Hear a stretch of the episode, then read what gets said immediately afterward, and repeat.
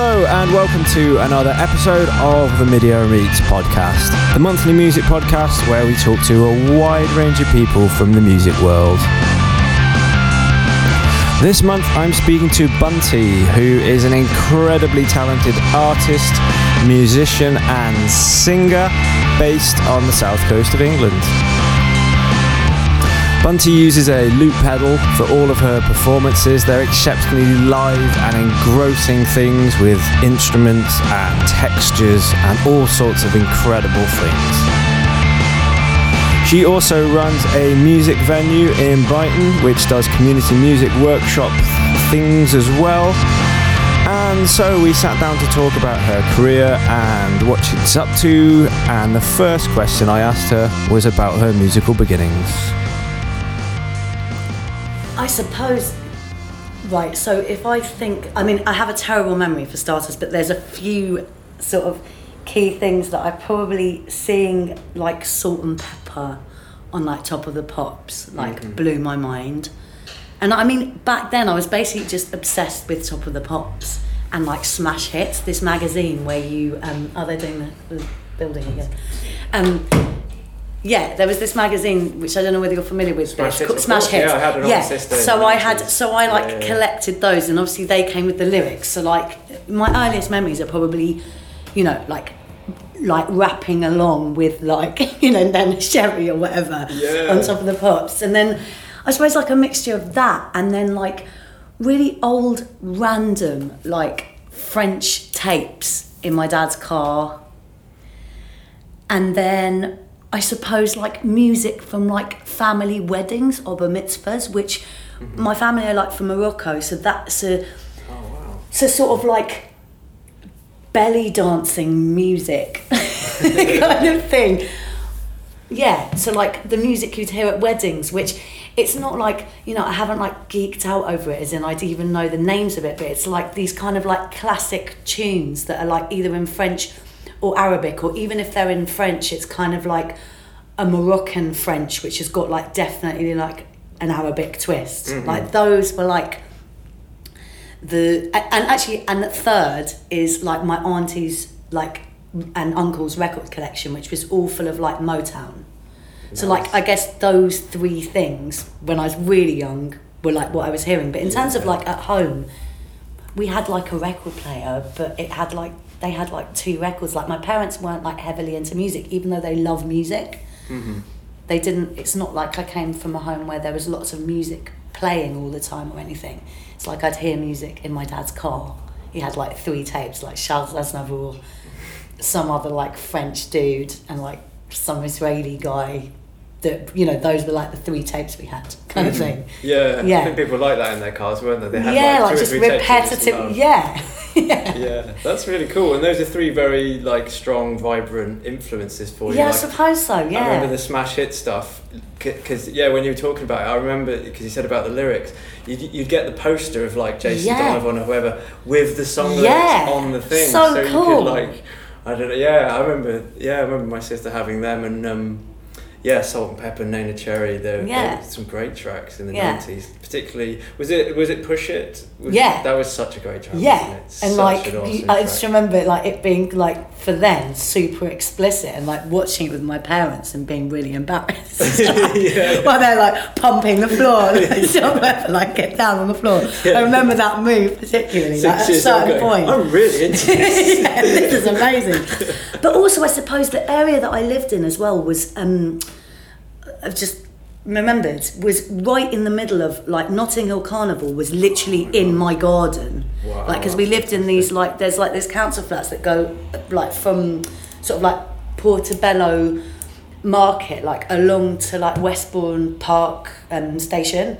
Mm-hmm. These like orange flats and like literally the carnival was like in our garden. Like people would piss in our garden. Like my dad would get like remember my dad going up and he's like yeah yeah yeah and like you know like one year like you know there was like a sound system like facing our house like Wow, nice. so I guess sound system culture massively as well Definitely, and like that sort of grown up with it yeah carnival sort of yeah carnival wow. vibes like Notting Hill Carnival is still like it's my favourite day of the year sort of thing Yeah, like I really that's cherish it fantastic. Yeah. Yeah. and I guess the the Moroccan music as well is quite like live it's like lots of acoustic instruments and it's got lots of energy in it. Yeah, yeah. So yeah, that's almost the carnival sort of spirit in in that stuff as well, isn't it? Yeah, I suppose, especially the kind that I that I was exposed to because it was like for a celebration. So I'd only really hear that sort of stuff at like a wedding or a bar mitzvah. So Mhm. yeah, it was a celebration music that I was hearing, kind of thing. Nice. Yeah. Yeah. Sound system culture is a great one, isn't it? It's like, yeah, it's incredible. Yeah, you, you- like feeling the music is important. I was talking to someone the other day about like listening to music on your phone, like just having it Yeah. playing, like you're not really experiencing that music. Whereas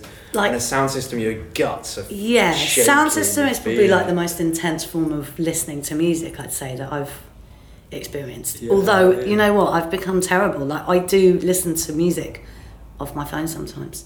I think it's because I do quite a lot of work with teenagers, and it's kind of like rubbed off on me. Like Yeah, just like yeah, listen to this one like through your shitty iPhone. it's like bad. Although I have bought, also bought this little speaker Oh, for right, twenty pounds, which is quite alright. So I listen to things through that as well. That's amazing. And yeah, I have to say, I'm not that fussy actually. Yeah, no, I'm like an audio geek, but I love your bum bag. I mentioned that earlier. It's absolutely spectacular. It's Beksies boutique, just to like plug Beksies You boutique because she's yeah. she's incredible. She's one of these sort of artists. I mean, she does loads of different things. She's an amazing sort of fine artist as well. But she, yeah, she makes these bespoke bags and is really, you know, she was kind of doing this sort of thing before I guess festival culture got really mainstream. Yeah, she's like yeah, one of yeah, the like kind of original. That's great. Yeah. I mean, and all of your Yes. stuff is so vibrant and so colourful, like your website, your like your live show, and um, yeah, the the venue you have, the Rose Hill as well. It's like there's so much that goes into making it look beautiful and look fun and Oh, look like a nice environment. And this is just like that personified, isn't it? Yeah, she made it for me, so I think she kno- she knows what I like. She said she Yeah. started with this doll's head because I really, I've had like a thing for like weird dolls for ages, like just collect, because there's, I guess because they're creepy and I, but supposedly like fun, Yeah. fun and creepy. So like, yeah, um, so yeah, she started with this doll's head and then built around that. That's But, cool. Yeah, there's a lot of kids' toys, aren't they, that are like really sinister, especially like the seventies. It's like crossing Yeah. over between being a horror film. It's unbelievable where you toy. look at this thing and you're like, wow, they they had meeting, they had board meetings about this, and we're like, yeah, let's mass produce this thing. Yeah. It's perfect. Yeah, exactly. It's They're like gonna really- love this. Yeah. like ninety percent of the kids have like traumatic childhood because of this doll whose head would Like spin away. Yeah. Yeah, yeah. But like, Joel, I've got this one that's just like this double-sided doll that someone gave me for my birthday once because they know I love I love sort of like creepy dolls. It's like what it's like this baby that like on one side is awake and then you it, on the other side is is sleeping and it's got this kind of like sleep hat thing, so you can like yeah, it's just like that is terrifying. Really weird. Yeah. Yeah. That's nuts. Yeah, I love all that stuff too. Mm. Yeah. Um, cool. And what about sort of like um, mentors or like the beginnings of your own musical journey? When did you start picking up things and Yeah, so making I sound? guess I came to it quite late. Like bearing in mind, I I wanted to be like a singer from like from forever. Like that was like my dream was to be a singer, but I was really mm-hmm. scared to do it in front of people for a long time. I was really shy about it, and like I remember even being sort of like sixteen, and I'd I'd only really like sing for like my friends kind of thing. Mhm. And then I suppose around like seven, yeah, 17, 18 would like write a few tunes with like other people, like say like my friend on guitar and we'd written a few tunes.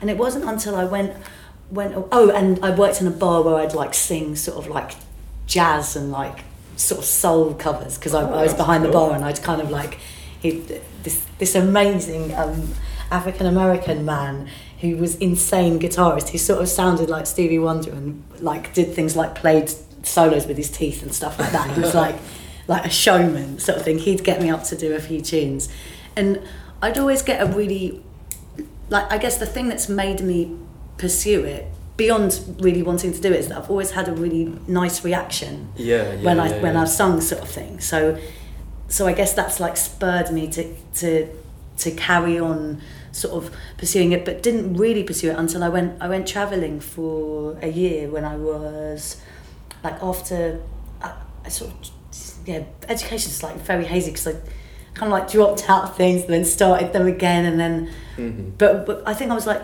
18 and went away for a year and I was going to come back and study um, do like an art foundation Uh-huh. and while I was away um, I was doing a lot of singing just you know whenever wherever um, and I was just like I have to do music. What am I talking about? Like I need to come back and study music instead. yeah, yeah, yeah. so I just came back and did this um, BTEC national diploma in, in sort of popular music Mhm. for um, a two, two years. Yeah.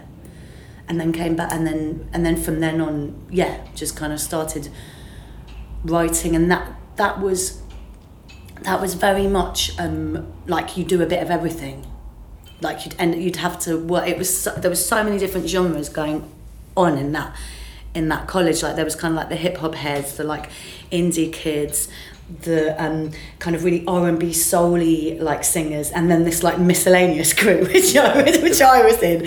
And you, but you'd have to like people would be put into bands and you'd have to sing. Like they'd choose you as if you were there primarily as a vocalist you'd have to kind Yeah. of you know you'd need to sing in their band so you'd have to sing like Stone Roses or whatever. Yeah, so you'd have metal. to yeah like whatever they wanted basically. I think Um, yeah, th- those sorts of things are brilliant. where, uh, it in- was in so an good it was so environment, you have to practical. it. Was yeah. really really practical. And it was and you had to do loads of performing. And like I totally shat my pants for like the first six months. Because like literally the first day you went in there they were like okay choose a song get into bands perform it in front of everyone else kind of thing. Yeah. Um, yeah, so it was very yeah Yeah, I think those things sometimes. I mean, I know when I've been at college and university, I've been doing stuff and gone, "This is bollocks. I don't need to do this. This is not useful." But looking Right. back on it, like all of those little Experiences. yeah, experiences were really like quite formative. and, Yeah. uh, even though it seemed like there was no logical reason for doing it at the time, it was just good to be out of your comfort zone. I Yeah. Like, exactly. That's really. And I guess I've really always written like lyrics, sort of for like written written words, mhm. even before I was um, necessarily using them for songs. So yeah, I mean it's quite hazy thinking how things come together. But I suppose when I first started doing Bunty was at that college I met this guy who was a beatboxer. He's he still does stuff. He's called Lyrical Lips, and Oh, cool. we would always jam together like it, like for ages like just like we could go for like forever kind of thing. Um, and people kept being like you should start a band like you should actually do this on stage. So we so we did. We we did, we, we had this band called um, Bunty versus Chicken Shit. Um, and we and and yeah we played for years and then ended up going out and then broke up and then sp- we split. But at, at the same time as we were doing stuff, I was doing stuff with this guy called Jim Black who used to play a lot of like covers gigs around Brighton, and he used a looper for his guitar. Right. And so I ended up getting a looper just because I was intrigued by that format. And then I guess started, yeah, started doing these really experimental gigs. Well, because also I didn't really know how to use it properly yet. So hmm they were like, those first gigs were pretty. And also, I think it coincided with me being quite heartbroken. So these gigs were Right. like, that I first started doing with like, like solo gigs were pretty intense and quite raw. yeah, but that must Yeah. been, I mean, that's great for you in a way because it's sort of like this. I mean, I, the, it's sort of like therapy in a way, isn't it? To just be Yeah, expressing and yeah. like purging what you're Yeah, feeling, putting yeah. it out there. yeah. And then yeah, great for the you know like if you're if you're an engaging singer as you are, Mm. like yeah, that that must have been quite an electric thing to go and watch people. I hope so. I don't know. I think there was like definitely people that like would have left as well. like it was quite like in the beginning I was quite into like quite like drony stuff as well. I think I was doing more of yeah, I I think I was doing less like singing singing and more like sound things with my voice. Yeah. I remember really liking going like like a lot. I remember really enjoying that. Um, I think you're in good. I mean, Brighton, you're in good company for doing yeah, stuff it's true like for doing whatever the fuck you want. Because yeah. there's a guy that like screams into a pane of glass and then bites it with contact mic stuck to the glass that I've heard about. And yeah, y- yeah, I think you're in a good place in Brighton to be to be pushing the boundaries of experimental definitely. sound. But I felt that as soon so- as I moved to Brighton because I, end, so I moved to Brighton to go to uni, but didn't Mm. actually get in the first year. So I was here for a year and then and then went the year after um, to do music and visual art actually Oh, at. Brighton when there was a music and visual art course. And um, yeah, as soon as I moved to Brighton, I was like, this is brilliant. Like, no one cares what you do. You know, like you can just do whatever you want. You can do what you want. Yeah, I Mm. think that's the cool thing about when I first came to Brighton. My first ex- in, um, impressions of it were that everyone was very cool indeed, and I felt like an absolute like boring bastard because everyone's Right. had so much life and energy and they were Right, really right, cool. right. Um, but yeah, I, I- mean, eventually you sort of embrace that and you realise that no one really cares about No. anyone who's on the street who's dressed in a no, weird this way. is the thing that I was like struck to by. be yeah, you want to be. yeah. And also, I really liked the fact that like, um, because like some, I, feel like um, I like being really like, you know, playing around and being kind of like quite loud and stupid like in public, but I don't actually. It's not actually for attention. So I found Yeah. that there was this real freedom here where it's it sort of felt a bit like this is great. You can just do what you want, but it doesn't. You you know you don't actually get loads of attention for it. You kind of can just do whatever you want Exactly. and be like a bit inco- like incognito kind of thing Definitely. because no one cares. It's Exact- not. It's yeah. not. Um, yeah, felt like a very free environment. Yeah, I think that's something that I sort of thought about. Um, is like your, it's, there is like a childlike wonder and exploration to your sound. Like Right. It's like you've still got that spirit of wonderment and adventure Oh, thanks. in the world. Um, in a world where a lot of people don't have that, you know, and a lot of Right. people do feel like they have to work in an office nine to five and, and Yeah. work for the man. It's it, yeah, it's it's. but cool I think I've been really lucky as well. Well, there's luck and there's also like I guess perseverance is in like if you choose that that's what you're going to do, like whatever, then in a way.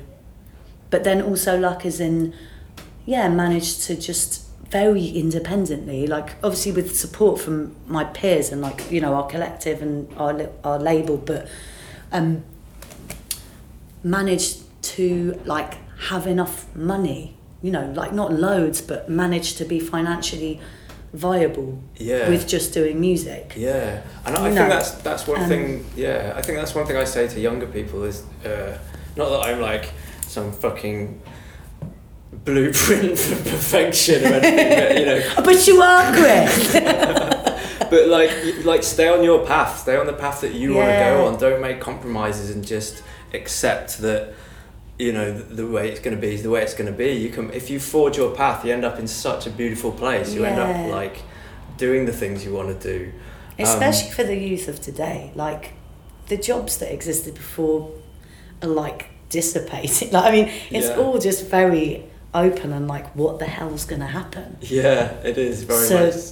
They yeah, they should just they just need to grab the bull by the horns kind of thing Yeah. and just do what they feel they need to do. Exactly. And there's a lot of like right on, full of it kids around at the moment because we we put on this um this monthly night called Audio Active, Mhm. and with Audio Active, that that a, local music charity that do really amazing work. And Mhm. yeah, these young people are just like totally on their own path, just kind of really confident, really empowered, really like anti-establishment. Like they don't even Yeah. say they're anti-establishment. They're just like that's literally nothing to do with me. Yeah, like sort of thing in this really refreshing way. They make you basically feel really positive about what could be possible. Yeah, and what the future holds. Yes, and like if you yeah, guys yeah. are running things, cool. Like let's just all like step back and let the young people sort it out. They seem to be much more, you know, in touch with what's needed. Definitely. They're here now. We're yeah. like old.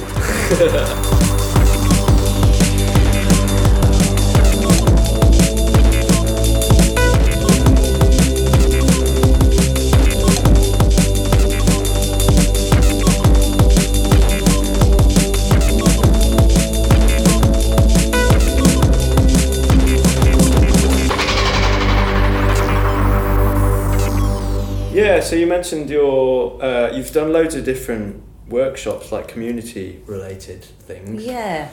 Um, yeah, I mean, I've noted a few down. You did one in uh, Azerbaijan with Oxfam. Oh, yeah. Cool. Yeah, that was amazing. Yeah. God, that was do? quite a while ago. That was maybe like, I don't know how long ago, maybe like six years ago. It's basically a friend of mine through Beta that Betabet Collective. He do, makes films like he does sort of all different kind of like I suppose like documentary sort of musicy films like you know like One Giant Leap Yes, style. yeah, he yeah, worked yeah, with him for a long time, Oh, and then nice. through that I think he yeah he's kind of does his own things. He's also a musician in his own right, but yeah. Um, so I went over to help him with the music side of it. So we wrote this song for that was it was all about kind of sustainable farming practices um, in Azerbaijan. Um, it's a really random job, but Yeah, it made me cool. got to go to Azerbaijan and meet these incredible musicians and hear all this really awesome traditional music and recorded with this like Azerbaijani pop star in a studio and stuff. That was really Nice. ama- yeah, it was really incredible. One of the most incredible experiences. I, I reckon like that and going to I mean it's not with Bunty, it's with Resonators, but getting to go to Sudan to do a, a similar like a, mu- a music project to work with musicians out there. I mean when that sort of thing happens it's just like Yeah. such a blessing basically. Yeah, yeah. It's like crazy. Because I've worked in community, I've worked in community music, so I know, I know how that feels to like lift a group of people through music and get them writing their own lyrics and Yeah. using synths and things for the first time. But yeah, it must be incredible to go abroad and see that happen in a, a you know a really far flung community that's Yeah. not familiar to you. Yeah, yeah, and also just to experience being. Um, it was the first time I'd been to Africa before. It was in Mhm. in Sudan. Yeah, just Nice. quite yeah, amazing. So you are in a lot, quite a lot of groups. You've mentioned the resonators. Yeah. I yeah. Uh, so what i- what is what are what is Well, the the resonators? The Resonators is basically a UK like live dub act, Mhm. which in some ways is totally unrelated to the stuff that I do solo, but in another way, it isn't in terms of like the dub element is very similar. The techniques that you use are very similar to what you do when you're looping. Yeah. and like the way you create dynamics sort of bring yeah like dropping things and removing them and like additive and subtractive like Yeah. yeah so in that way stuff, yeah. so in that way it's it's similar but i mean the kind of stuff that i write with resonators i would never write on my own it's very much like this collective feeling Mhm. and it's almost always to do with like sort of love community and kind of like political kind of uprising i suppose. Yeah, yeah, yeah, yeah, yeah. like just because that's where it's that's i think that's where it's rooted and that's kind of where it's it stays or lives. And it's it's very much like an outlet for those sort of more explicit um, lyrics although Yeah, i say that but then actually there's, there's been a lot of interviews with like resonators where they're like what do those lyrics mean so i think they're still maybe maybe still quite trippy lyrics Yeah. but but Well, that's, still just fine. yeah Like, that's, just yeah, yeah, yeah, yeah. I mean, there, there is no listening to your lyrics as Bunty. It's Mm. like there's no, there's no reason to try and understand. Like let the like the conscious mind understand them. I feel like Yeah. they're something for the, the subconscious mind a little bit. They're just Yeah. something to let you just absorb. yeah Like don't like. I mean, I could have picked lyrics and gone, "What did that sentence Yeah, mean? Or yeah, what did that phrase mean?" yeah. But it doesn't really matter what it means to like me or to you. It's like a some channeling or I'm expression. really glad you feel like that yeah that's kind of exactly what where it's coming from Yeah, yeah. and like yeah they do make me think of certain things like i mean there's a million ways to write lyrics and I, you know i use different different um can't find the word but there's different ways in which i write lyrics like sometimes Yeah. maybe i'd make up a character that isn't me and i'm writing from their perspective or sometimes it's just like improvise lyrics over a thing and then listen back and like take words out of it that actually make sense and then piece it together and almost like the improvisation and the songs like write themselves and then I listen to them and and, and rework them until they sort of are correct or you know like Yeah. are like to me perfect and finished and they almost like tell me what they're about sometimes That's cool. rather than it being like I'm going to write a song about this specific thing yeah. or um and I know that I guess I guess the thing that I don't do so much is write about um like my sort of my feelings in terms of like I, I rarely sort of think how do I feel today and or you know or yeah I don't know obviously my feelings are in there because we are feeling things and that's how you write things but I guess Yeah, I don't yeah, yeah. necessarily use my personal experience as a um, source material so much maybe I probably do subconsciously but I Mm. Don't consciously try and do that I guess because I think I'm always trying to like escape from like the individual or, or like the idea of me and kind of escape from that into something that's just like the flow of something that's a bit more universal Definitely. which totally you between- can and i'm not knocking like totally digging really deep into how you feel Mhm. to um, express that because that is also a way of um, connecting connecting with the universal you know people go really into how they feel about something Yeah, and then yeah, loads of yeah. other people are like oh yeah that's how i you know that reminds me of how i feel Exactly. but I guess the way I the way I reach it is um, yeah more looking at the out looking out. Hmm And being Like- part of the world, like yeah something like this. of- yeah sort of like poet po- poetics about like yeah everything that's Yeah. around kind of thing. Yeah, like the sort of uh, yeah, like snapshots of like for example, if we open the window now, all the textures of the different things happening. yeah. They're all totally random collections of sounds from cars and people and and whatever else, but that that in itself is creating a universal sound, yeah isn't it? yeah exactly? Yeah. No, As- I- and I- like I suppose like the last time I got really like inspired about a thing was like um, I read this article that was all about the fact that um, they'd been doing these like space measurements and that apparently the the universe is uh, and obviously this is like a very untechnical version of Yes, what it is. Yeah, yeah, no, but the basics of it was like that the universe is actually expanding at a faster rate than than their like previous calculations which were like knocking all these like theories out of the water. And the universe was expanding Mhm. at, yeah at like a much faster rate. And and like I just read a bit of like this article which I sort of half understood. And it's like that's exciting like you know like kind of t- ta- taking ourselves out of the everyday stuff around and kind of like seeing this bigger picture that's bigger than us and I guess that's also what I'm always trying to like get to is like I don't know who said it but someone was like the music is much bigger than we are Mhm. and I love that idea. It's kind of like we're just like these big, like we're sort of a bit in a way insignificant. Not not Yeah, in, in a good way. In a good way. Yeah, you know? like a channeling procedure. I think we've all yeah, like everything's part of everything else, and it's not, you know, it's not like this individual. Yeah, ex- yeah. Even though it's a it bit is, like that but it thing- isn't. It's a bit like that thing of if the tree falls down in the desert island, is there anyone around to hear it? So, like, if you make music to yourself, is that really music when if you're the only one hearing it? It's like Yeah. it's it's there to be experienced by everyone Yeah. and to be and to just propagate Yeah, the world yeah, and, and yeah and be shared.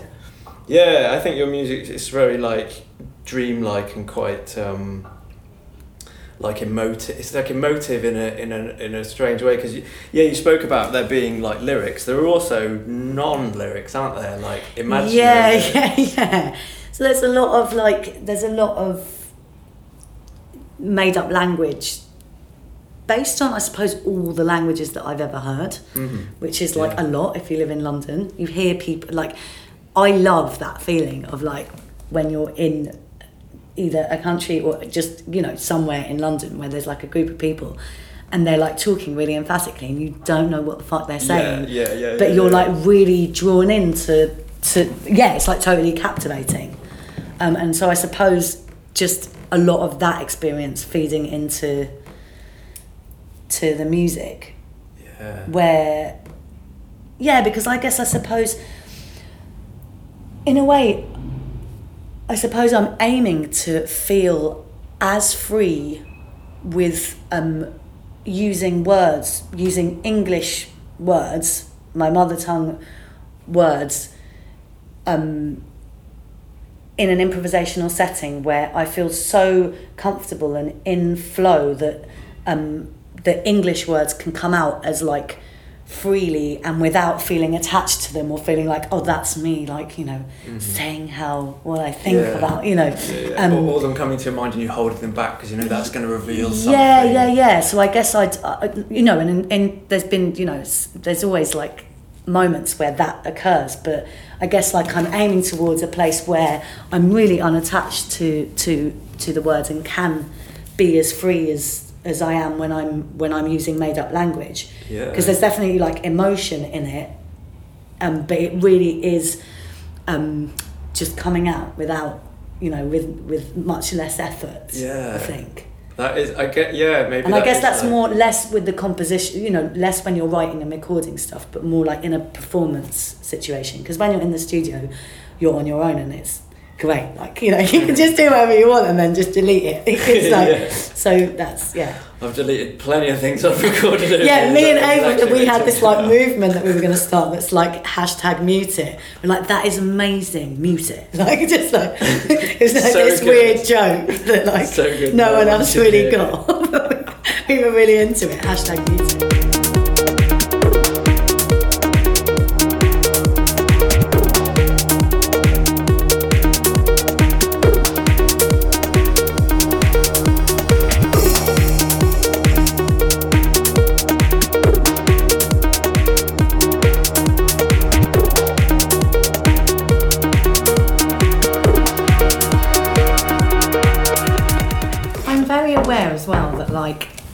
You know this idea of like not drawing from oneself. It might just be that I'm like scared to do that as well. Yeah, You know? Yeah, that's a good point. Yeah, absolutely. Like yeah, it's like I've found the way that I'm like most comfortable with.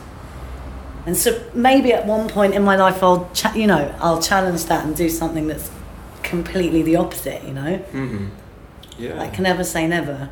I don't ever want to like yeah, I want things to be constantly evolving and, and like challenging as well. as- Yeah. You know what I mean? yeah, I know exactly what you mean. Yeah. Um, um, Especially working with, you know, like Miss Represented. I worked with Miss Represented for years, which is like a young women's collective, and they've all just been through like untold shit. Like it's mad, and and all their lyrics are really like personal, and um, yeah, like that definitely made me more able to kind of be be in that realm by working by working with them and like Mm. just yeah i suppose yeah part of it's like i guess like everyone's got their different style of like communication haven't they but yeah. I think but being out- definitely it was interesting and and that and really inspiring actually Mhm. Like- So they yeah, so they work with. Close that again. yeah. Uh, yeah, so um, they work with vulnerable women Yeah, Miss Represented. yeah, what, What sort exactly. of work do they do? And Um, so we work as they're based. Um, it's a dome project, but it's based in Brighton, um, and they um, we work as. I mean, I haven't been working with them for a year now, but I sort of still feel part. Well, they tell me I'm still part of the team, so I'm like, yes, I don't ever want to not be in the team. Um, we've got a WhatsApp group that I like just get all the like, you know, like shit, I'm running late. Like I'm still like, I like haven't muted the group. I'm like still like seeing it all, and sometimes we'll just like send an emoticon or like, you know, or sometimes give feedback on like blurb and stuff that they're like writing for like when they're showing stuff. yeah, it's good to Um, stay connected. so like- yeah, because I love them all, and um, yeah, it's this incredible group of women that that work together. But yeah, it's basically working as a sort of multidisciplinary collective to make work, and that work is like it can be like an exhibition of photographs. It could be like the, the I guess the most ambitious project that we did, which was last year. Um, we toured this like multidiscipline show, which was like their based on their experiences of navigating through the care system, and that was like bits of film, music, performance, um, like monologues, like all of it sort of weaved together into this piece kind of Great. thing. Cool. And um, yeah, it was really they're they're really amazing. This is the thing about like doing like community projects. It's like it is obviously you're giving them like your time and you're sort of seeing them and making them feel in this safe environment and like facilitating them creating but it's also like hugely inspiring like they're really inspiring Mm-hmm. being around young people is super inspiring Yeah. especially teenagers like they're full of it they're like great Definitely. I know people, you know, it depends in which capacity you're working with teenagers. If you're working with them, trying to get them to do things that they don't want to do, then I can understand that that'd be a totally different experience. But Mhm. working with teenagers when it's totally outside of a um, institution is like amazing. Yeah, and I think in my experience, So cool and keeps Yeah. you like keeps you like tapped into what's going on so you don't become totally out of touch. Like my capacity for like like voice, Yeah. the like whole vocoder thing that's like got well, it's beyond vo- vo- vocoder now, isn't it? It's like kind of like that auto tune thing, which I couldn't bear um, before. Mhm. I'm totally into now, and I think that that's that's good. Not like I'm gonna start fucking auto tuning my voice, but like I understand the music that is going on at the moment, and I think that's really important to not be like, oh, all the good music was like years ago, like this is all a pile of fucking shit. Like I'm not saying there is a lot of shit, of course there is, but there Yeah, always was. always. There always Look was how many records are pressed. And yeah, like and like radio and stuff, you know. Yeah, I just think it's like it's not no use to anyone to become all like fuddy duddy about like about what's going on now. It's like about you fucking working your ass to get down with it because that's what's going what's on now. Yeah, Yeah, like are yeah, you gonna yeah, just like complain that, that it's not how it was when you were doing it? Yeah, I think or like in the is- beginning. I, I- think that's lame. It is, basically yeah, and it's like I think and it's out of order as well. It's like, why do you think that what you know is better than what they know? It's just different, and what they're doing is now.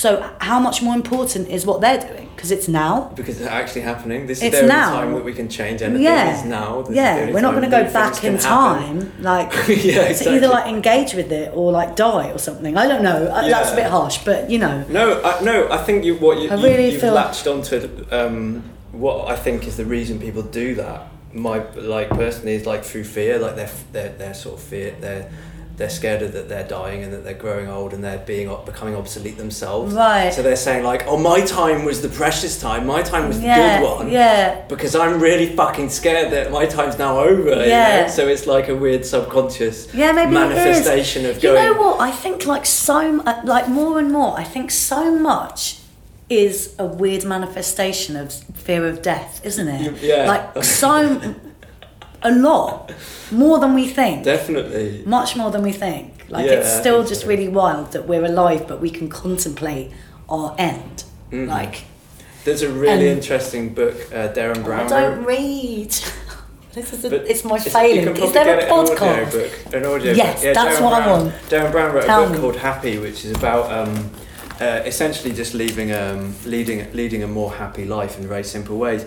But he, you know, he talks about death, and essentially what happens, like we've all been dead. We were all not born at one time, so we're scared of going to this place that we've all already been to. That's a Which is really, like an really incredible nice idea, way to it? see it. Yeah. And yeah, so What's it called? Being Uh, happy. happy. It's called Happy. Yeah, Cool. it's about stoicism. It's a book about stoicism. But yeah, there is there is a whole chapter on death and dealing with death, and um, yeah, it's quite uplifting because Cool. we're all really scared of it. And and yeah, he lists like at that as an example of like we've already been there. Yeah. we've already been to that place. And when it happens, when we die, each of us individuals, we're not going to be around to see it.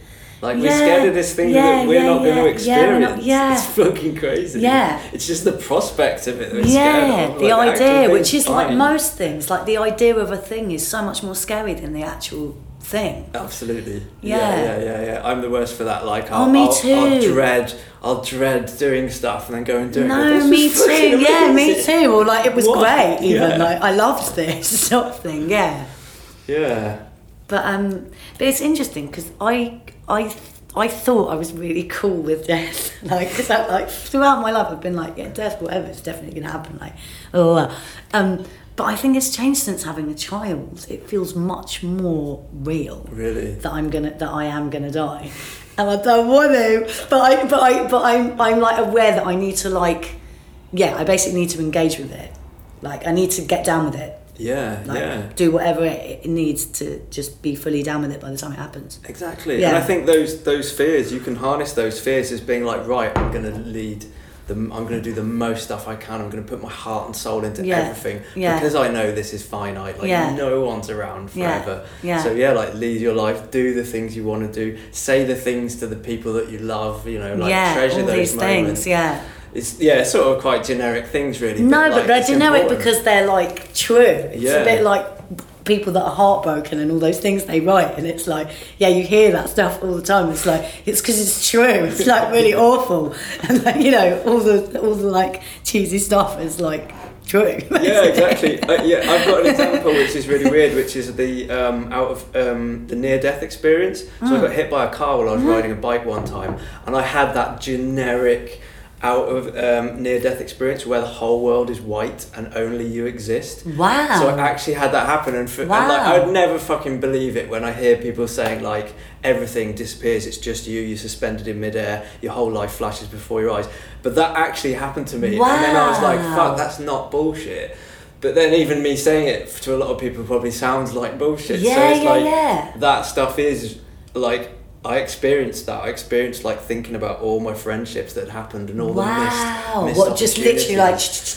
Yeah, but like it was a very that. slow pace. It was it was within the seconds of being hit by a car and landing on the floor. But it was it felt like um it felt like a very long time. I had a lot of time to really contemplate, and all I could see was my own body in this big white space.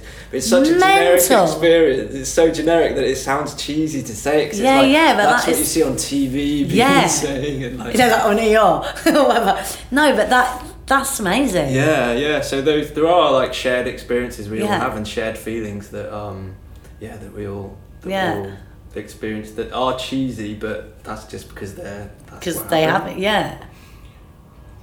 Yeah, yeah. Yeah. Cool. So you ha- you use a loop pedal. I do. with your for your music. Yeah. Um, yeah. I mean, yeah. You talked about when you picked it up. Uh, What did you start off looping? What were you doing in the beginning? I can't quite remember. I think, well, voice, like, I started using just voice, and I suppose, like, a bit of, like, percussive stuff, because I'd been spending a lot of time with a beatboxer, and we'd sort of use our voices in that way, in a kind of percussive way. Um, it's really hard to remember, like, that music from from then, but um, yeah, like using the stuff that I had available to me with my voice, so like harmony, rhythm stuff, um, and then like even back then, like I guess like these languages that I'd kind of play around with. So from the beginning, there was that in there. Mm-hmm. Um, yeah, and was it because because what you do is very uh, you do you have released albums, you've released music on Yeah, it's like these two things that are sort of the same, but yeah, they're kind of separate. Yeah, the live thing and the recorded thing is that yeah, they're quite different. But then I suppose the process is used to create a similar, as in, as in it will be rare that I will write a song and then record it. Mhm. So in the studio, it, it I suppose it's still, and there's exceptions to everything that I'm saying, but like in general, um, it will still be kind of like cutting and pasting, like kind of like collagey, improvising things and then chopping them up. Sort of a process of improvisation and selection, I suppose Yeah, yeah, yeah. rather yeah, than having the, parts um, you know sort of laid out and then recording them Mhm. it's almost always the other way round I see, and um, yeah. So and when you're playing live, you don't necess- There is it's like improvised. yeah but then there's also some like composition-y things which I'll either do a version of or I mean it depends when you're talking about like the the last few times that I've played have been mainly like improvisation and some of the songs have come out of these improvisations that I've done on my own so like say like the last four shows are the ones that I've done with this new. I've got a new setup basically, so I've got a new a new looper that does does what all loopers do, but it's a different bit of kit. So it's making me do different things. It's like the parameters are different. You've got five loops instead of three. Um, each of those loops can be however long, um, Mhm. but still be quantized into together, which is like a, a big difference to the to the pedal I was using. It's up here, so you're doing it with your hands instead of your feet, which is actually completely different Mhm. because it just means that yeah, you just can't do the set. Before I'd have been doing a lot more things with my hands to create the sounds, um, because I'd be pressing it with my feet. Stomping with your feet. Yeah, Yeah. so literally physically it's different. So it's Mhm. making me do different things. Um, Cool. So what what what is the machine you're using now? Just for the. the It's an, um, it's an- It's an RC five oh five, is it? Boss. Is it? It's a Boss one, yeah, Boss RC five oh five. Has it got the red? Has it got the circles with the lights outside? Yeah, that is the 505, Yeah, that's isn't it? really good one. Yeah, You- it's you a really seeing a- bloody good one. Yeah. And I've only just like skimmed the the like the surface of what I can do with it. It's a really fun machine. It's actually really powerful. Great. Yeah. Yeah. I think um, Yeah. anybody can have fun with a loop. pedal. Definitely. That's the thing. That's the thing that I've like always said is like people especially people that don't use um that haven't had much experience of using like technology or Mhm. you know hardware that um they they think it's more complicated than it is Yeah. and i'm always just like honestly it's really easy like, you know, i've always been quite like and you know maybe that's like maybe i'm exaggerating as in obviously it depends you know it's about putting good things into it Mm. you know but in terms of being able to generate sounds that are decent i think most people can do it Definitely. and would be able to do it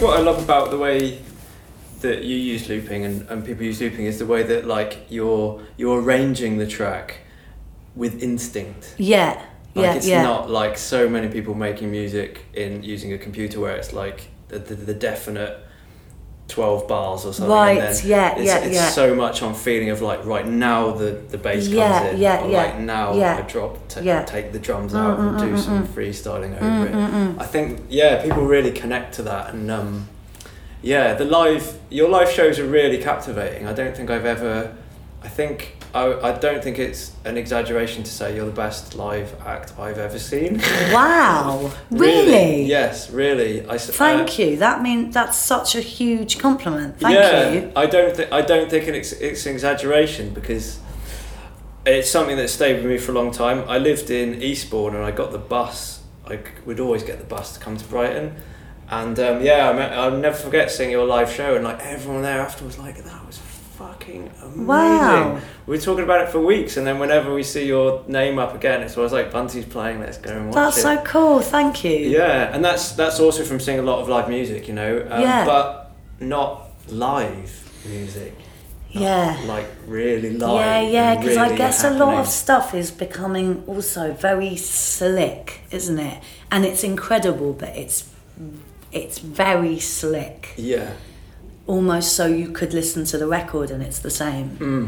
Yeah, which is kind of amazing as well. Like, I am always a bit like, wow, like, you I know. wish it was that but, easy. but but um, but but yeah, I guess there's some there's something there's something well there's something lost there's something gained it's yeah they're just different things aren't they I. Yeah. And and I Um, think because you're on that knife edge of it being like, this could all go brilliantly. Equally, I could could something can go wrong, and it could go like that knife edge that Yeah. you're on in improv is a really exciting Yeah. place to be. I'm assu- I'm sure it is for you as an artist, Yeah. but also for the audience as well, because it's like this is really happening. Like if you accidentally kick something or someone makes a noise in the audience, Then it'll be in it. into Yeah, yeah, loops. yeah, yeah, Like yeah. that's that's fucking brilliant. Like those Yeah. are the things that make you. Re- I don't know, make you realize you're alive. It's not just a. Yeah, well, I track. guess it is like it. Yeah, I guess it's. I guess what I like about playing live, part of it is is how much the audience are kind of responsible for what's going to happen, like whether they know it or not. Mhm. You know, because it's going to be different, like who's there and what, like, what they're what they're doing. Like even just like if they're super attentive and really really quiet and the space is really intimate, Mhm. then something will happen that's responding to that or if they're like rowdy and you know like moving around and you know like it, yeah Yeah. i think like what they're put it's like a very like kind of um some sort of alchemy what's based on everything that's that's there that's gonna Yeah. Influence the outcome basically yeah or create the outcome i'd go as far as to say because yeah without the people then the gig doesn't exist does it Definitely, Kind of yeah, I thing, think so. Yeah, Yeah. I agree. Yeah, yeah no, it is an amazing thing you do, and um, yeah, I think. Oh, yeah, I was thinking about you know like big pop artists when they go on Yeah. these world tours and they do like fifty act, fifty things, and they just play to like essentially a backing track. Mm. And they like must be a bit bored of doing the same old songs and like oh I hate Mm, that mm, song mm, but the mm. crowd love it. And Mm, like you're in a wonderful position where it's all improv or it could all be improv. If i wanted yeah and it, you can perform if you want to do like a version of one of your tracks and totally fuck it up or do something Yeah. different you're free to do that. Yeah. You know there's like i do feel lucky for that. That that's but you know i suppose also but that's but that um i also think is in terms of like music industry is a limitation as well you Mhm. know? Maybe it doesn't have to be like i think i guess i think part of me thinks it doesn't have to be but then also there's an element of sometimes it feels like that is a limitation as well. In terms of you Yeah. know? Yeah. The and established music industry yeah. and what they want. Yeah. Yeah Because friends, or especially friends that like come back to town, like after ages, they're like, "Aren't you famous yet? like, why are you not famous yet?" Sort of thing. Which, like, you know, it's quite funny, but, Aren't you but famous? yeah, like, famous by now. Um, I'm, I've always been famous yeah, yeah. Um, but yeah, I guess the way the music industry is set up, it's like it's for you to create a formula and stick to that formula. And you can deviate from it a lot but Mhm. there's like certain things isn't there? Like the way it's set up is like you've written these songs and people want to hear those songs and and that is the formula for like mainstream more mainstream sort of success isn't it? Exactly you need these and to like get to play to more people in more places would you like that would you like it if you had like way more exposure if you yeah yeah I want to have more exposure, definitely. I want to play like, I want to play. I love small gigs, like, and I actually think like two hundred people, three hundred people is probably like my favorite.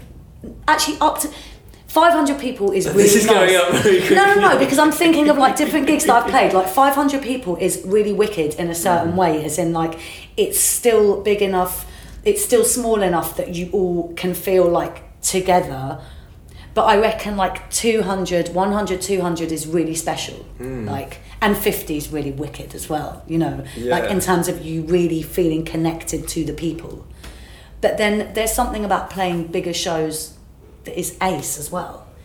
It's like it, it it's the energy that can be generated by that many people is really like cool as well. yeah I expect And I so mean- I'd like to be able to do both. I'd like to, you know, con- for like my exposure to like continue growing in like, yeah, in the way that it sort of has over the years, and to continue growing and be able to be able to travel around the world more, and for people to co- want to come and see my gigs, you know, yeah and and yeah, I'd like to play big shows too. It's interesting you hit that. You said yeah. that number of two hundred people being the like the optimum number, because I I don't know.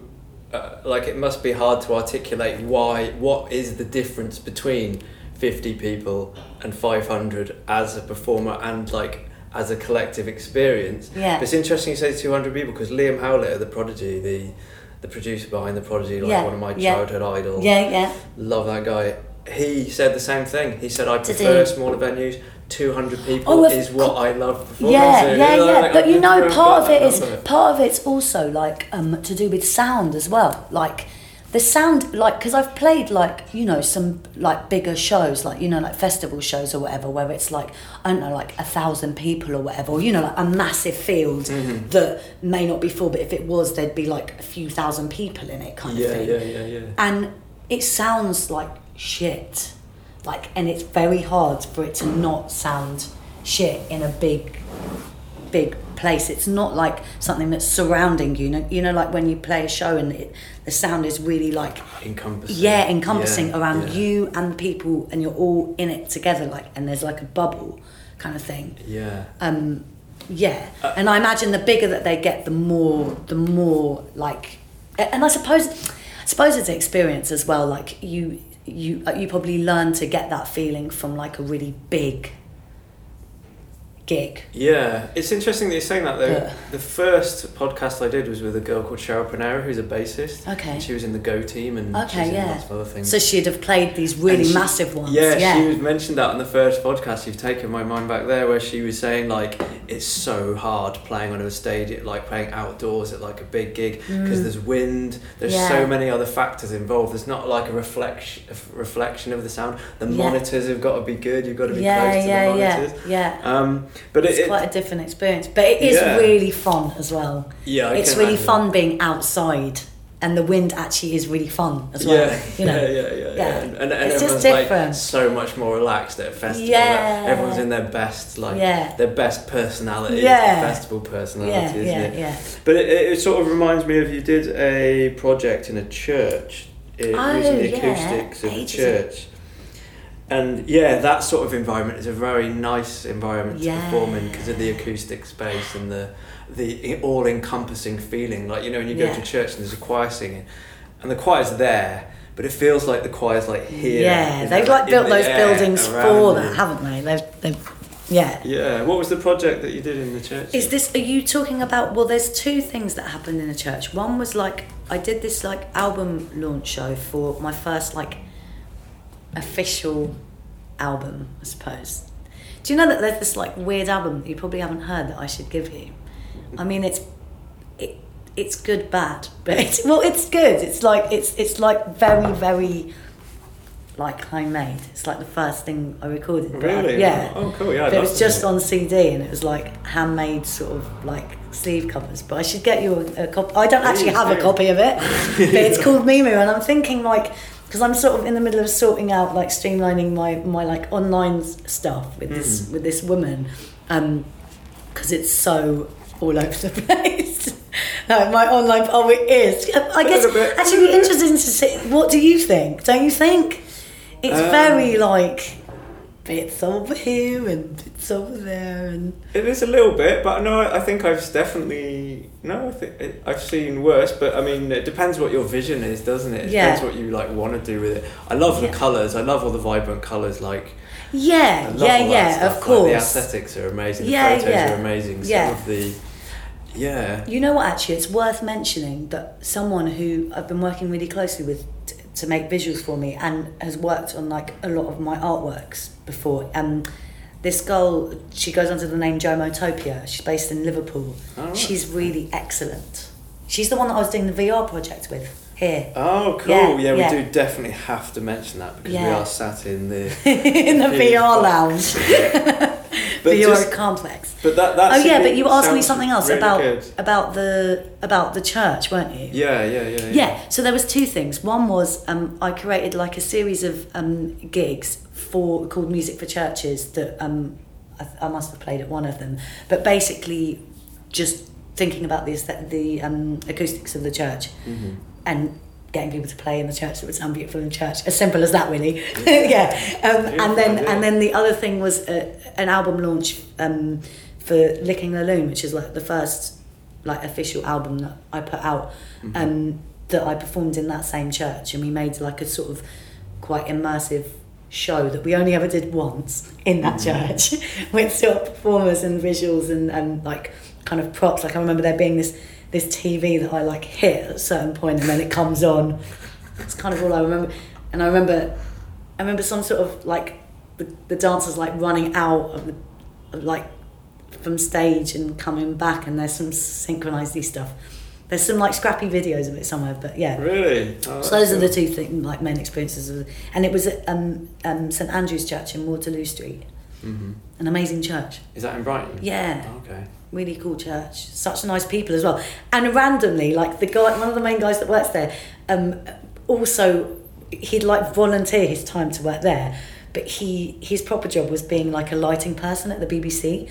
So that church, just randomly, he'd like got all this really great lighting gear that like he'd let you use for like he'd, he'd sort of charge you I don't know like 40 quid or something to do the lights for you. It's like That's it's just a great deal. I don't know if it's still like that. I don't know if he's still there but yeah for a few years he was there. It's great when you have that one person who's just got this random connection to something that's Yeah. really enhances. yeah. A bit is like the scrolling sign that is at the Rose Hill. We've got this scrolling sign that you can program Mm. it's just like randomly our friend goes around the world teaching like programming these electronic signs for like bus companies and stuff Mm-hmm. so like managed to get us one of them and stuff like that. It's just like great.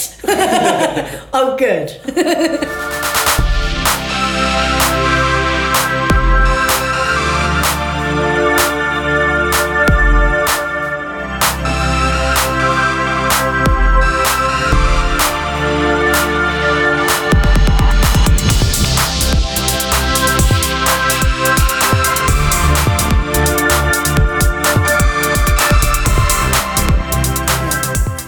Because I love the decor. I love what you've done in the Rose Hill. Oh, it's, thank you. Um, it's a really, really. It was a cool venue a few years ago. I think Youth Music put on an event there, and I volunteered to take some photographs for them. So Okay. it's the first time I'd ever been. It was like, wow, it's like a house. It's like a house and a pub. uh, but the wall hadn't been knocked through then, so it's still the little Yeah, window bit. yeah. But what you've done with it now is spectacular. Oh, It's thank so you. That's amazing. like a lot to do with my boyfriend and our friends that like can do buildy stuff. Mm. And if they can't do it, they seem to just YouTube it and like do it anyway. You know, like those kind of can do attitudes. Yeah, we'll knock through the partition wall. I've seen a few videos Yeah, on YouTube. But it literally was like that. Like our friend Ulysses is like, uh, uh, you know, he's not a structural engineer, but he's like he does that sort of work. But I don't think he's got any like official credentials, but he knows how to do that stuff. So I think he did like the first time we did something like that, he came in, and then he didn't need to come in because they'd kind of understood how to do it. So then they did it themselves. But it is a bit like sometimes you know it was a bit like there's this metal thing up there that's holding the whole building up that you guys are saying is okay. Like you know when it's all exposed. Like I remember coming down being like, is this alright? Like is it like This is either But, um, brilliant or it's the worst Yeah. idea you've ever had. but um but no, they're really good. Yeah, but I think Yeah. so. I mean, it does. It is amazing how you've opened it up. There's a really. It's really nice to be. Uh, and I think in the gig where Mesa Dawn plays Yeah. there, I was sat basically like at the side right next to the band, like almost sat on the stage, which wouldn't have been possible Yeah, before. a few months ago. Yeah. It's also the decor in there. The decor's just so vibrant and and you know sporadic, random collections of things Yeah, that do somehow things. Yeah. fit together. Yeah. That yeah, it's a really great space. So what? Yeah, what is the Rose Hill for people that don't know? So the Rose is. Hill is basically this artist-run, independent venue and studio complex stroke like community center really because i guess the things that we host there are there's like a so there's like a monthly creative program that people basically email us and we have these programming meetings where we like create a monthly program um, and I suppose we're quite um, fussy about what we put on, based on our taste, really, like as a group. Um, but then if it's a community thing, then we're just like, yeah, you can do it. So it's those, it straddles those two things basically. Um, and um, we're about to have another, a second round of it, but this really awesome project called Viral that's through, it's a, it's the, it's a lighthouse project.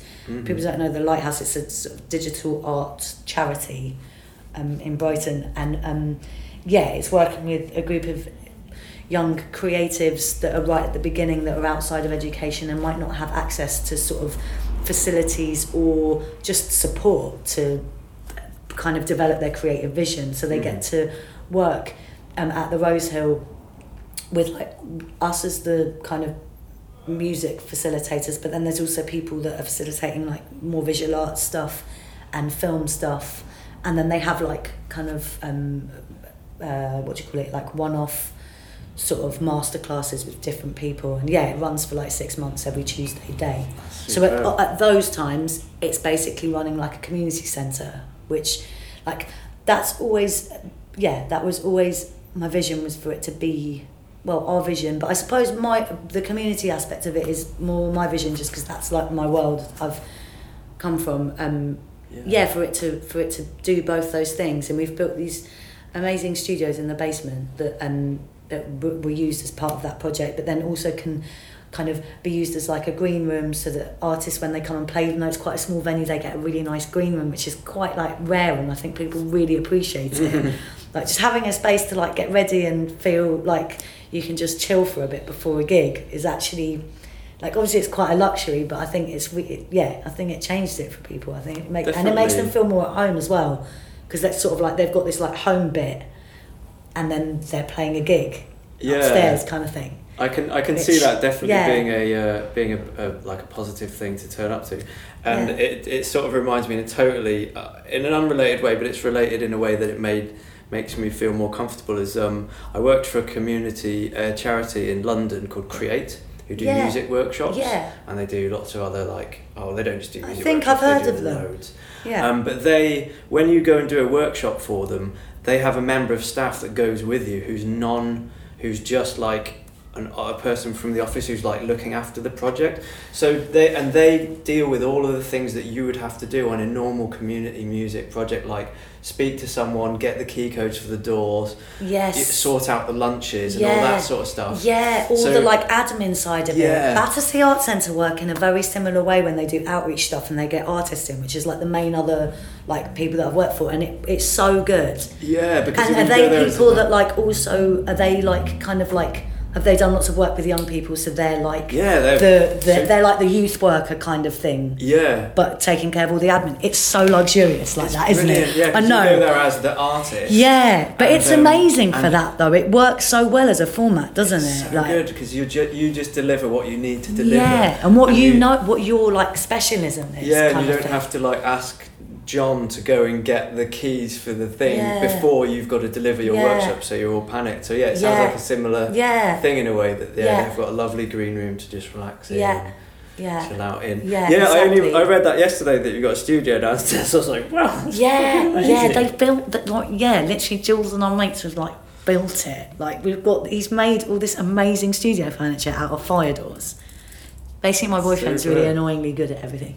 Annoyingly good at Yeah, everything. like he's amazing at everything. like he's a really good pianist, really good synth player, really good singer, um, really good viola player, and can build anything. he's like really into plants, like because he used to do like landscaping. He's one of those Superb, ones. yeah, you've got a good one there genius. by the yeah, sounds of things. he's a genius. um, yeah. Fantastic. Yeah, it's a, it's a wonderful venue, and I, I think if anyone's ever in Brighton, they should certainly check out like what's going on Yeah, thank you. It's growing. in. It's like it's yeah. It's and it's it's really lovely because of the people that come are really lovely, isn't it? As well. yeah, really like- great intimate atmosphere, Yeah. and no, it's not like and it rowdy seems to be lads, lads, diversifying lads. as well more and more which is great because that's exactly what it's supposed to be it's supposed to be a place for everyone really really Yeah. that's what it's supposed to be and i think it's slowly becoming that like i had this moment the other day where there was there's this this local um um, record label guy called David Frampton. I don't know whether you know him, but he runs a record label called Eyeless Records. That's Right, like no, a don't know. really eclectic mix of stuff he puts out. Cool. But um, they do like twice a year. They do an all dayer and it's free and it's just music all day. And I always promise that I'll make like food to sell and the artists get it a bit cheap. Um, and it's actually really fun doing like food for like like big food for like it's nothing like amazing but you know like food in big amounts kind of thing like get these big pots and stuff. Um, and um, and yeah I like looked around and there was like some really really far out thing going on like on stage. It was like this really like who was it? I can't remember. It. It was very far out improv stuff going on. And there was like such a mixed bunch of people. There was this like really old, old, like I, they looked over eighty. Right, yeah. Um, couple sitting on one of the pews. There were like some children running around. There were like these cool, like looking like quite like urban style like teenagers, and then yeah, there was just like a real mixed bag of people, and I was like, wow, it's like actually happening. It really is like, and they all feel comfy, and it's yeah, like.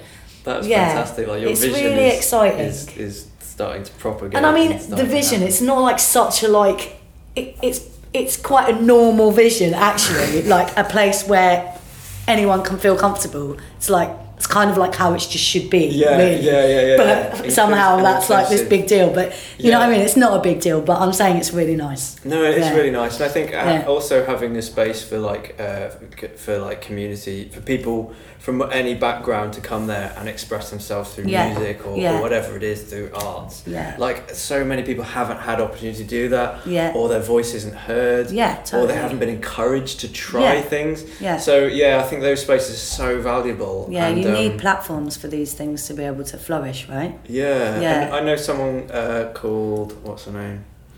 Shit, oh, Names. Hannah. Her name's Hannah, and she runs a company called Soundcastle in oh, Brighton. cool. I don't know that. Oh, they're Should so write that good. down. Wow. Yeah, I can cool. get you in touch. And Yeah. they do. Um, um, well, she's just uh, she works in community music. The f- okay, I, I'll explain the story about how I know her. Yeah. So I was working at a summer school in um, Mayfield, St Leonard's, somewhere in the south of England. Yeah. And um, they came, they turned up to our summer school uh, to do a music workshop, and we didn't know what the fuck was going on. No one knew, told us they were coming, and uh, so they turned up and did this music workshop with a group with groups of kids throughout the day, Yeah. and it was just body, like they Yeah, they like- had no instruments at all, so it Yeah. was stamping your feet, and like each little group made like their little motif Yeah. using the body, Yeah, yeah, yeah. and and, and voices and, and Yeah. things like that. percussion and stuff. Yeah, so then their motif they taught to this group, and then that they taught there to them, so they combined theirs, and then like yeah, they created like this lovely. song. Of, yeah, that and, sounds and it's through absolutely no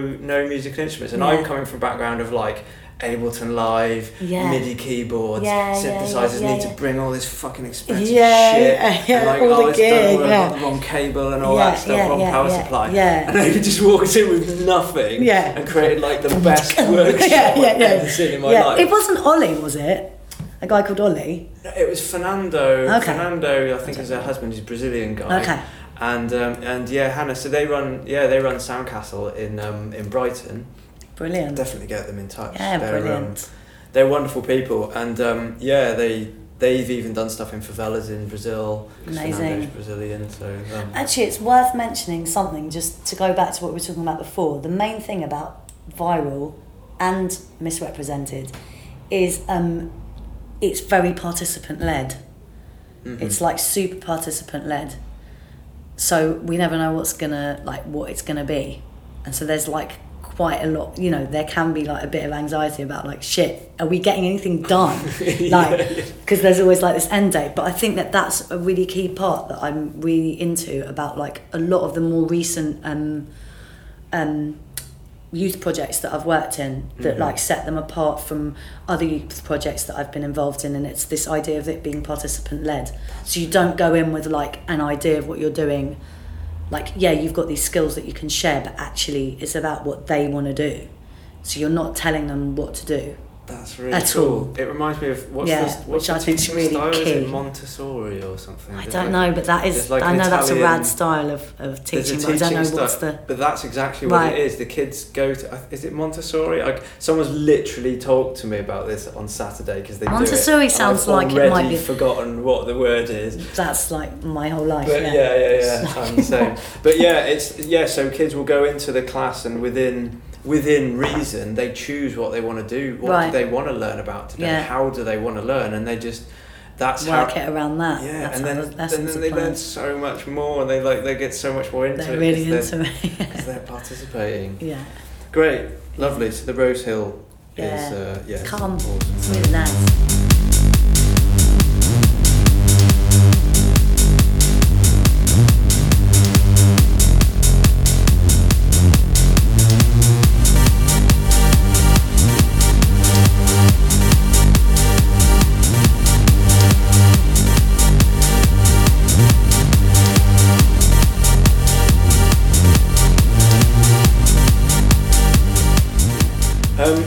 definitely should talk about the place that we're in now, the Fuse box. Yeah. They've lovingly allowed allowed us to sit here and chat in there and drink their tea and coffee. Yeah. So yeah, the Fuse Box is like a sort of tech centre in Brighton with lots of different artists making virtual reality stuff and, Mm. and AR experiences. And I believe you were involved in one of those at some point. Yeah, so I worked really closely with this guy called George. Um, he's got a company called Mutiny Media, and that artist that I was talking about, um, Jomotopia, and and this guy called Andy, who um, I'm sure he's got his own company too, but I think he basically works as a freelance, um, like create Mm-hmm. programmer, Yeah. creator. Like he put the thing together basically. Um, we'd give him like the images and the ideas and stuff, and he and he was putting it together for us. Um, and we got to a, sort of a certain point with it where, so basically, what we did was, it's a little while ago now. We created this like three D. Joe created on on based on like a few conversations we all had created this 3D environment with sort of like a landscape on the outside and then this this dome. And um, I put on like a motion sensor suit and then um, and attached like a microphone so that we could record my voice live. Um, and I basically improvised this piece in in VR if you see what I mean. So I was in that environment and sang within that environment. This like quite sort of intimate slightly like ritualistic sort of that those were the things that we had in our minds like kind of this idea of like intimacy and also like ritual, space. Yeah, that's Um, and um and improvised this a cappella song which we then she created me an an avatar and we kind of um we worked with this girl called this woman called Anna I can't remember her surname I'm rubbish That's okay. but she she was also working here and she works very much in like VR sound and kind of 3D sound and um um like sound tr- sound for film and stuff Mhm. um and so they basically recreated the 3D picture of what was going on acoustically in this virtual space so that um in response to my my vocals so basically i'm i so the acoustic was was real in this in this virtual space and so when you were in when someone entered the virtual space um my avatar would be singing to you but if they were further away you'd be hearing them further away you'd be hearing like the acoustics of this vr dome Yeah, yeah, yeah. kind of thing. Great. um, and yeah, so we got to a certain point with it, and it was like our first foray, uh, like our first time working in in VR. So it was yeah, it was like I was saying to you before we started the um, interview. It was like both really exciting and quite frustrating because um, how you imagine things are going to look, they don't end up quite looking. And if you're me and Joanne, you're really fussy about the way it, you want it to be, even though it's actually quite hard to explain exactly how you want it to be. Or But when you're working on something the- yourself, you sort of tussle with it until it's right, don't you? Like Yeah. musically and visually. Like Um, where effect. because we didn't have those skills to, to, you know, we don't know how to use. I think they were using. Um, was it Unreal? No, it wasn't Unreal. Unity. Unity. I think they were using Unity.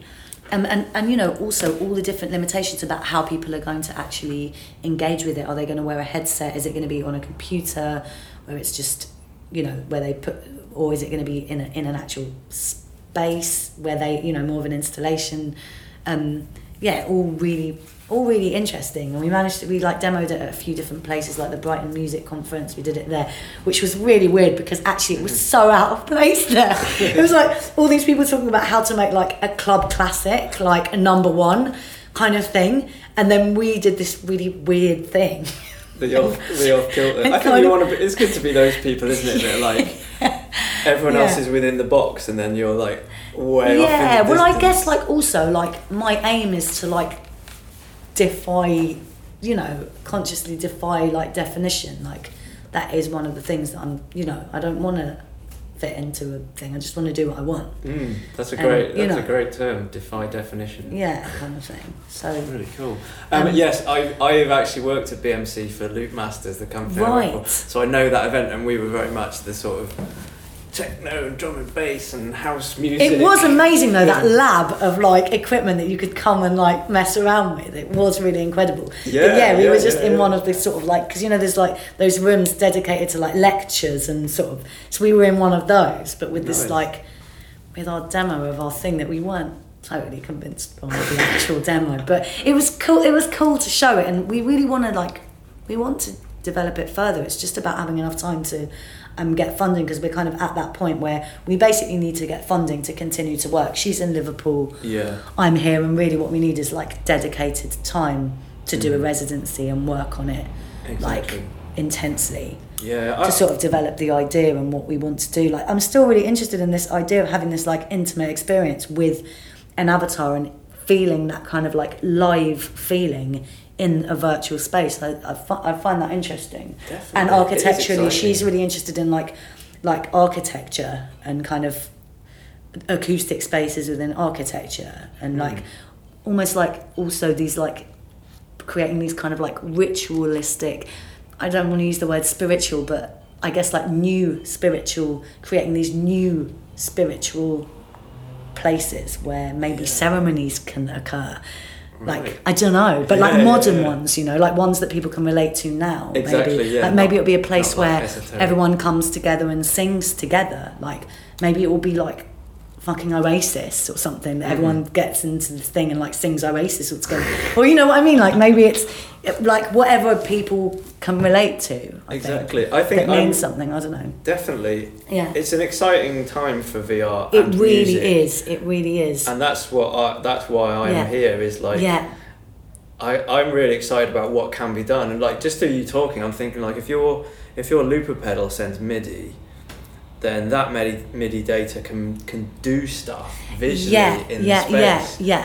you know and then that's exciting or even like you could do a gig Yeah. I don't know here with the mocap stuff on Yeah. and a microphone Yeah. and there could be people in like your students in Azerbaijan if they got you know Yeah. they've got headsets or anyone in, Yeah. in the world Yeah. can go to that gig and see you play there and like walk around you and have the acoustics of this space Yeah. Yeah. Yeah. It reminds- It's kind of like all a bit vague, but all quite exciting. It- you just need to kind of is, get into the like, cru- crux of it, you know. Yeah, like the the the uh, possibilities is so broad and so wide, and the technologies, the technologies there to do a lot of these things, but Yeah. it's like whittling down what your concept Yeah. and like it's a little Because it takes so long. Yeah, exactly. And we compromises realise are that it really is. It's right Yeah. about making compromises and deciding what's really important Mm. and focusing on that bit to Yeah. make that like right. Yeah, but I guess as an artist, you don't you want to you want to limit those compromises as much Yeah. as possible, don't Well, you? I don't know. wanna Sometimes those those yeah. I guess you- yeah. Compromise is, is different to constraints, I suppose, isn't it?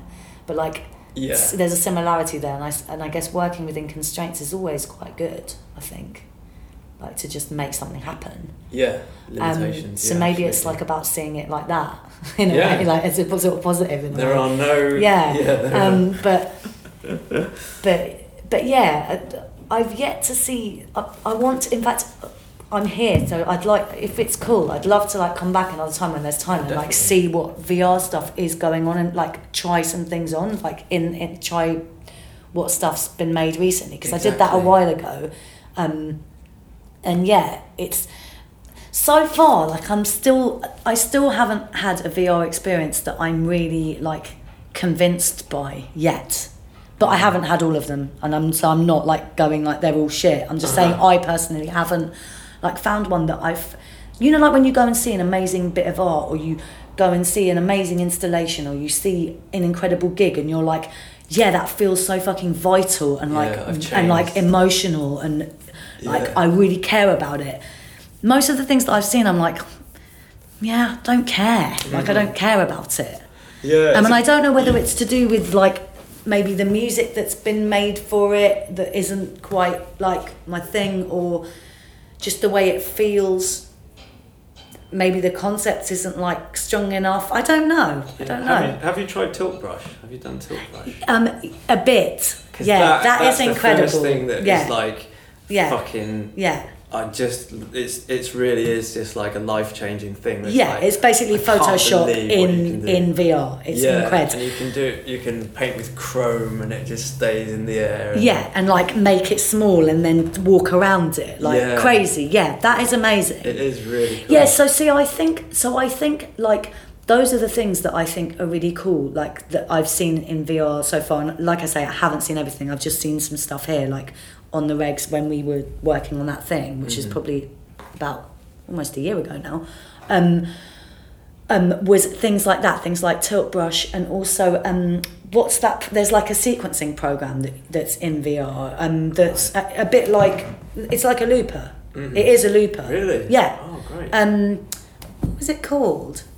And I made a few like a few little sketchy tunes in that, and that I was like, this is so cool. Like you know, to just be able to like, yeah, be making, creating in VR. Yeah, because what a lot of people say about it is it's like um, you are actually in another world. You're away Yeah, from the you're- notifications. Exactly, You're away you, from the it's totally immersive, and Yeah. that that was the thing. Yeah, So it's like a tranquil space. It can Yeah, be a tranquil yeah, it space. can I guess be. it can be like traumatic if you want it to be traumatic. Yeah, yeah, yeah. all those things. Yeah. But I, no, I've so spoken. those I found really interesting for sure. Yeah. Tilt brush is awesome. There are some exciting things. No, Yeah. I definitely. I've spoken to Andy. I think he's Andy Baker. That's it, Andy Baker. And yeah, he said he'd love to have you back. He'd love to work with you again. Yeah. I'm sure you'd be more than welcome to come here anytime. Yeah, Yeah. So um, yeah, it's it's. I'm really excited because there's some really inspirational people here yeah, that are always around, and there's always people to ask questions. So yeah, yeah. Yeah, but I know they'd be more than happy to have you back. And Yeah, I'd love session, to work some more on that Absolutely. project. I think the next step is getting some funding for it. But then, yeah, but yeah, I'd love to come and just see what stuff's been going on, like see people's demos and stuff. Is um, uh, what's her name, Ma- Mafj? Is she still around? Yeah, yeah, yeah, yeah, she's still How's there, her yeah. project going? But she's doing like storytelling. Yeah, I don't know. I don't know. I, I, I talked to her sort of a little bit. I wouldn't. I don't know. She's really cool, you know. She's really cool. Yeah, She's so nice. Really open and She's so nice. Yeah, I really liked her. Yeah, she's a great super person. Cool. Yeah. you can tell she's got no.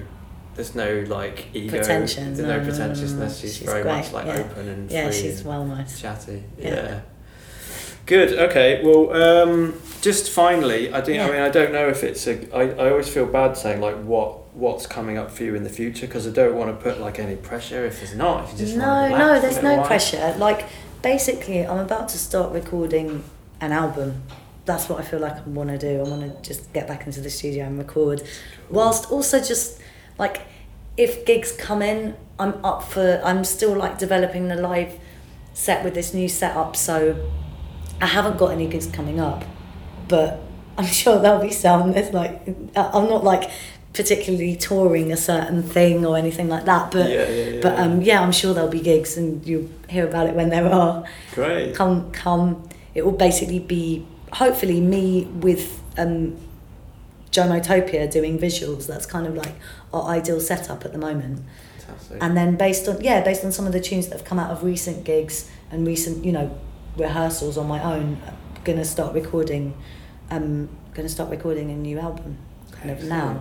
And um, I mean, this is so unlikely because you know so many people have gone for it. But um, I've, I'm looking at this picture of Cece Bloomstein, um, aka Agent Amphibian, who I've Mhm. basically just done a, um, a collaboration with. We've we've made um, this tune. You know, David Attenborough yeah. did a call out. Like he for his 90th birthday, he's done a a remix competition basically. And there's this gamelan music that he recorded in the 60s. So she basically contacted me um, saying, you know, I was going to contact you anyway to collaborate with me. She's obsessed with frogs. She's like seriously I've seen them. I know who that is. Yes, she's incredible. picture until you yeah, pointed it out. yeah. I, I clocked it as I came in. Um, she's an amazing character, and she got in contact saying, like, I met up with her, and she was like, "Look, I was gonna contact you anyway to say, would you like to collaborate on making a piece of music?" Um, using these recordings that a colleague of mine is making like today and tomorrow over the next few days of frogs in the rice fields of Java. Um, but then I've also seen this call out. It's like serendipitous and really big coincidence. We should enter.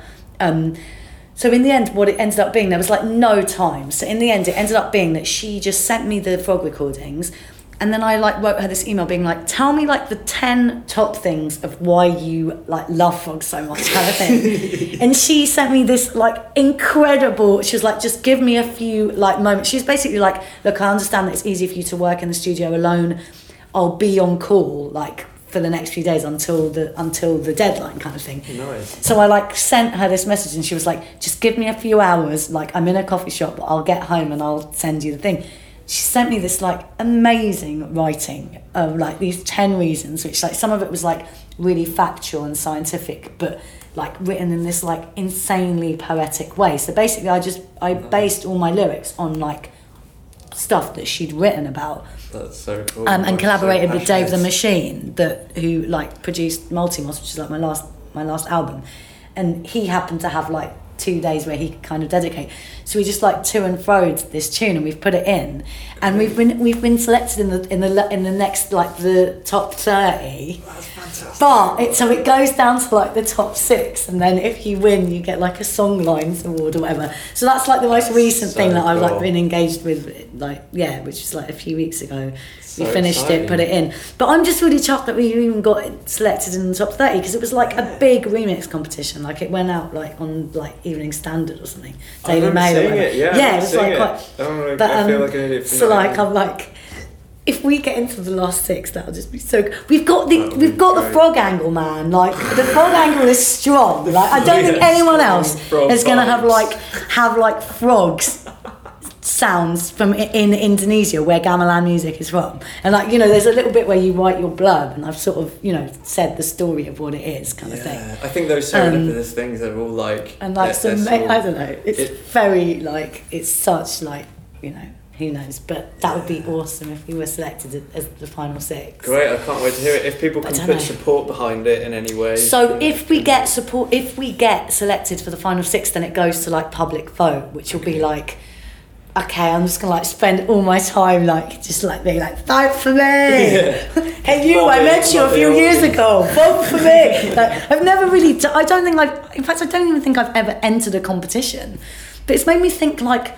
Maybe we should enter more competitions. There's like all these really cool competitions out there to like just could, do cool things, get Definitely. to cool play. Yeah, I just the world of competitions is not my. Yeah, I've just never really engaged with it. Exactly. I did want to ask you um, about sort of yeah, like promoting yourself and get you know when I said about um, do you, would you like to be have more exposure? Yeah, I would. I did. Maybe we'll talk another time about like Yeah. about that for you because Yeah. I my, I have quite good skills in Yeah. uh, promoting people. Not not Right. like yeah, just naturally Yeah, yeah, trying to get people exposure in a good Yeah. way because I believe in them. So Yeah. yeah, maybe that's something uh, we can talk about. But yeah, yeah, I hope Yeah. uh, I hope that goes well. I'm sure Thank it'll get in the you. top six. If it gets in the top six, just, just go around Brighton. yeah. This is the thing. I think I'm like quite East. up for like just taking a week off everything and just like being obsessed with it. Because you might as well. Yeah, Yeah, yeah, yeah. just kind of like might as well really go for it if you're gonna if you do get I mean, selected. you could so get we'll see. introducing involved and like all Yeah. those sorts of people. But yeah, so we will release that tune because simultaneously my friend took these pictures of me after this um, Resonators show. Had this random show for the festival at the old market, and um, I was like wearing all green, and she says she, we just had this, we just did this stupid photo shoot. I always end up doing stupid photo shoots with friends, like you know, like not real ones, just like yeah, yeah, yeah, exactly. Um, so we we ended up doing that, but but yeah, I'm wearing all green, so I think we're gonna like get some artwork out of that and, and release it because we might as well. And because the Rose Hills um, make um, starting a new label, right. So there'll be like a Rose Hill label, and so yeah, to release it on that.